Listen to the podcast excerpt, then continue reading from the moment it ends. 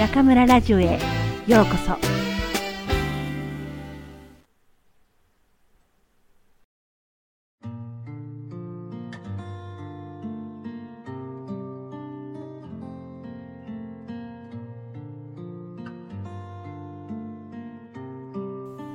読書という旅。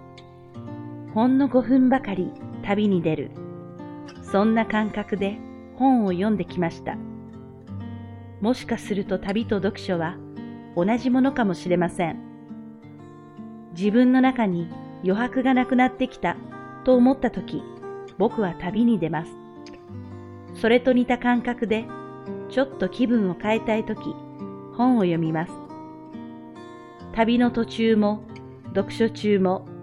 日常から離れて孤独に浸り、束の間とはいえ全くの一人になることができます。実際の旅には準備も着替えもいりますが、読書は実に身軽な旅です。ページをめくるだけで旅先に足を踏み入れることができますし、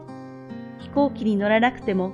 数分で日常生活に帰ってこられます。古書店を経営し、文章を書いたり、編集をしたりしているので、さぞかし本に詳しく、膨大な読書量なんでしょうね、と言われることがありますが、それは誤解です。僕よりはるかにたくさん本を読んでいる人は大勢いて、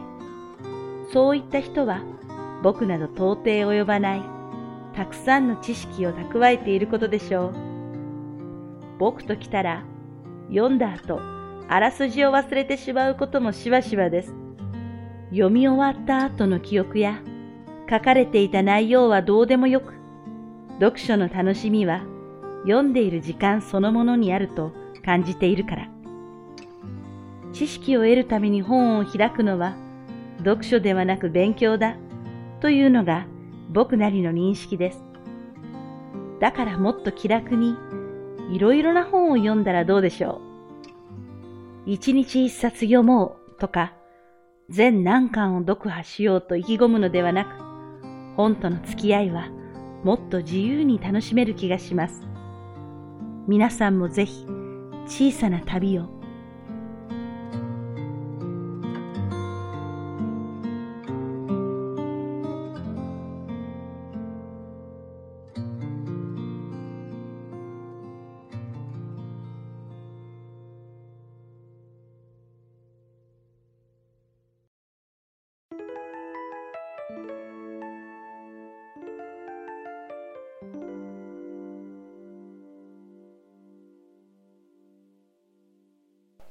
皆さん、こんばんは。今夜も中村ラジオへようこそ。私は当ラジオ局のディスクジョッキー、中村です。先週の金曜日、我が中南財系西方大学日本語学科では、新入生歓迎会が行われました。3年生の企画進行のもと、4年生、2年生、大学院生が集まり、1年生の入学を祝います。在大日本語学科には学科内すべての学生で組織された南風社があり、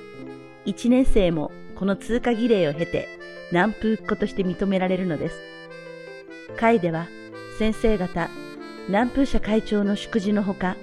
南風社の年間イベントの紹介、留学中の先輩からのメッセージビデオの放映などが行われ、和気あいあいとしたムードの中でプログラムが進みます。在大日本語学科には毎年50名程度の新入生が入学しますが、面白いことに毎年1年生のカラーが違います。おとなしくて真面目な去年の1年生と違って、今年はどうもお祭り好きな子供たちが集まったようです。これからの南風社の活動の中で、彼らがどう鍛えられ、磨かれていくか楽しみです。新入生歓迎会はその名のごとく、1年生のために開かれるものですが、実はそれぞれの学年が進級し、自分の新しい立場と責任を自覚し、同時にこの1年間で自分の日本語がどれだけ進歩したか実感するいい機会です。会の中である2年生が1年生のメッセージでこう言いました。去年私たちは今皆さんが座っている席にいました。先生や先輩の話す日本語は全くわからず不安になりましたが、一年経ってだいぶわかるようになりました。一年生の皆さんは安心して勉強してくださいね。嬉しかったですね。前での通り、この2年生たちはちょっとおとなしくて心配したこともあったのですが、彼らは着実に成長していますね。このラジオを聴きの全国の日本語愛好家の皆さんも、きっとこの1年で随分日本語の腕が上がったのではありませんか？中村ラジオはこれからも頑張って続けていきますから、来年の今頃、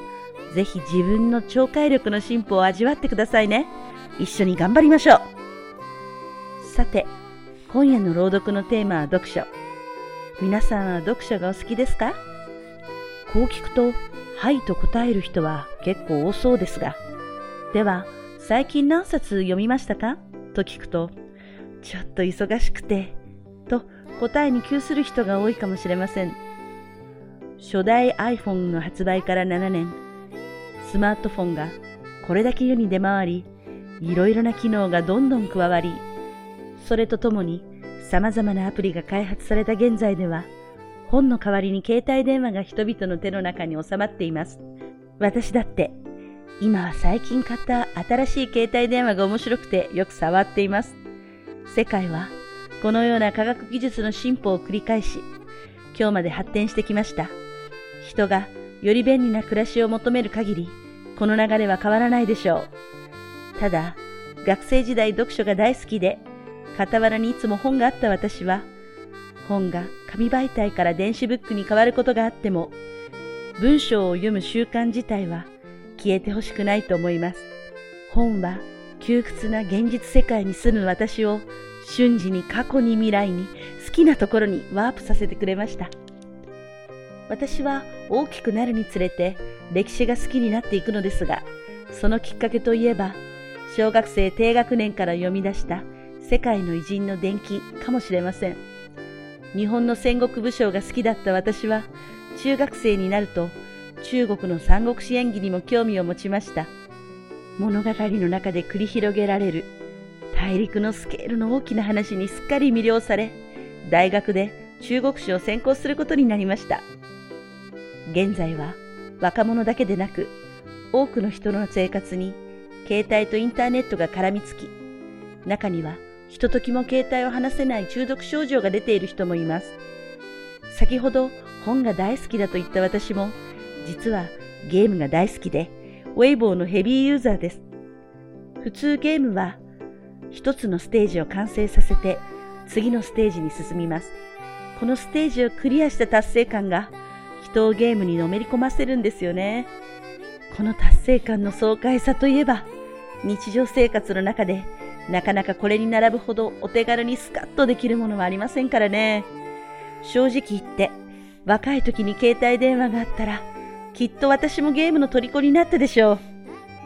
早く生まれていてよかったと思うだけです。でも、やはり文章が持つ、あのさらさらと流れゆく言葉の踊る感じと構成力は、刹那的なゲームにはない充足感を与えてくれます。読書は人との出会いのようなもので、一目で好きになるものもあれば、読んでも読んでもわけがわからないのもあります。面白そうなタイトルに惹かれてページをめくると、案外つまらなかったり、その逆もありました。人との出会いを縁と言いますが、